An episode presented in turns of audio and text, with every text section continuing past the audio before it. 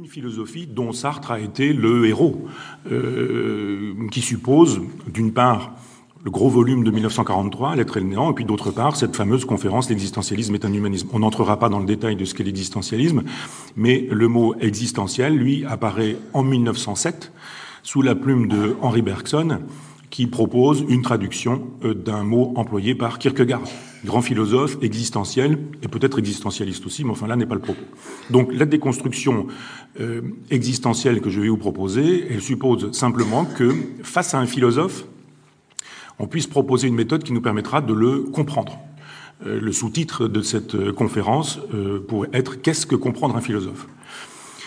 C'était le titre d'une conférence de Ferdinand Alquier que j'ai lu en son temps et quand j'ai vu ce titre, je me suis dit c'est extraordinaire, quel beau titre, quelle belle question, quelle belle interrogation, comment va-t-il répondre? Et je suis un peu déçu à la sortie de, la lecture de ce, de ce, texte et je me dis, on peut proposer euh, autre chose. La question reste pertinente, mais peut-être la réponse devrait être euh, autre et différente. Donc, je propose euh, une lecture qui est extrêmement simple, elle est à rebours de tout ce qui se pratique aujourd'hui dans l'institution, et ça me paraît pourtant une espèce d'évidence toute simple, je propose de mettre en perspective le texte et le contexte. Euh, ça, paraît, étonnant qu'on puisse demander euh, une chose pareille, mais je vais vous proposer une espèce de généalogie de l'éviction du contexte. On a considéré le texte comme un ensemble clos qui n'avait pas besoin de son contexte. Et à partir de cette euh, façon de procéder, on a créé une espèce de religion du texte sans contexte. Et on se proposait donc, dans cette euh, perspective-là, d'éviter la biographie. Pas besoin de la biographie, pas besoin de l'œuvre. Ce que je vous propose, c'est un genre de contre-contre Sainte-Beuve. Euh, c'est-à-dire un contre-Proust. Et Proust disant, vous savez, qu'il y a deux mois, le mois qui écrit et le mois qui vit, et ces deux mois-là n'ont rien à voir, c'est extrêmement séparé.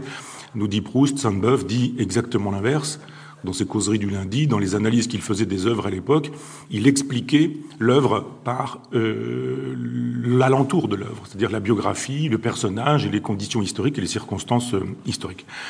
Je vous propose donc de faire l'histoire de l'éviction d'un corps ou du corps, ce qui se propose d'être en même temps la généalogie de la tyrannie du logos. Tout ça démarre avec Saül, qui deviendra euh, Saint Paul. Saül est juif et euh, il fait partie, euh, en tant que juif, des premiers qui persécutent le premier chrétien, Saint Étienne, lapidé, et Paul donne un coup de main à cette lapidation. C'est-à-dire que dans un premier temps, c'est un juif qui ne reconnaît pas le christianisme et qui persécute même le premier des chrétiens.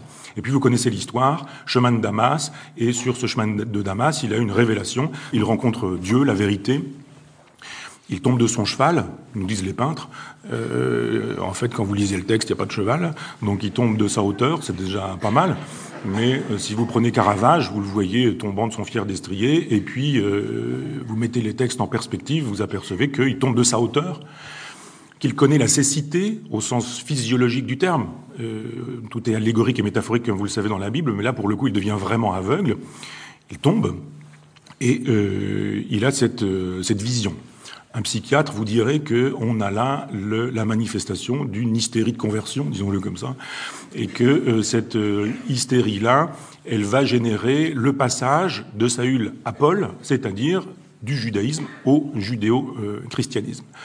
De sorte que vous connaissez cette phrase, la lettre tue et l'esprit vivifie. Ça se trouve dans la deuxième épître aux Corinthiens 3.6, pour ceux qui ne me croient pas et qui veulent aller vérifier ce soir. Et euh, et cette phrase, elle est extrêmement importante parce que, sortie de son contexte, une fois encore, on finit par lui dire à peu près tout et n'importe quoi. Euh, la lettre tue et l'esprit vivifie, ça veut dire, en gros, tu as pu écrire quelque chose, mais j'en ai rien à faire, mon interprétation est supérieure à ce que tu auras écrit. C'est pas ce que dit Paul.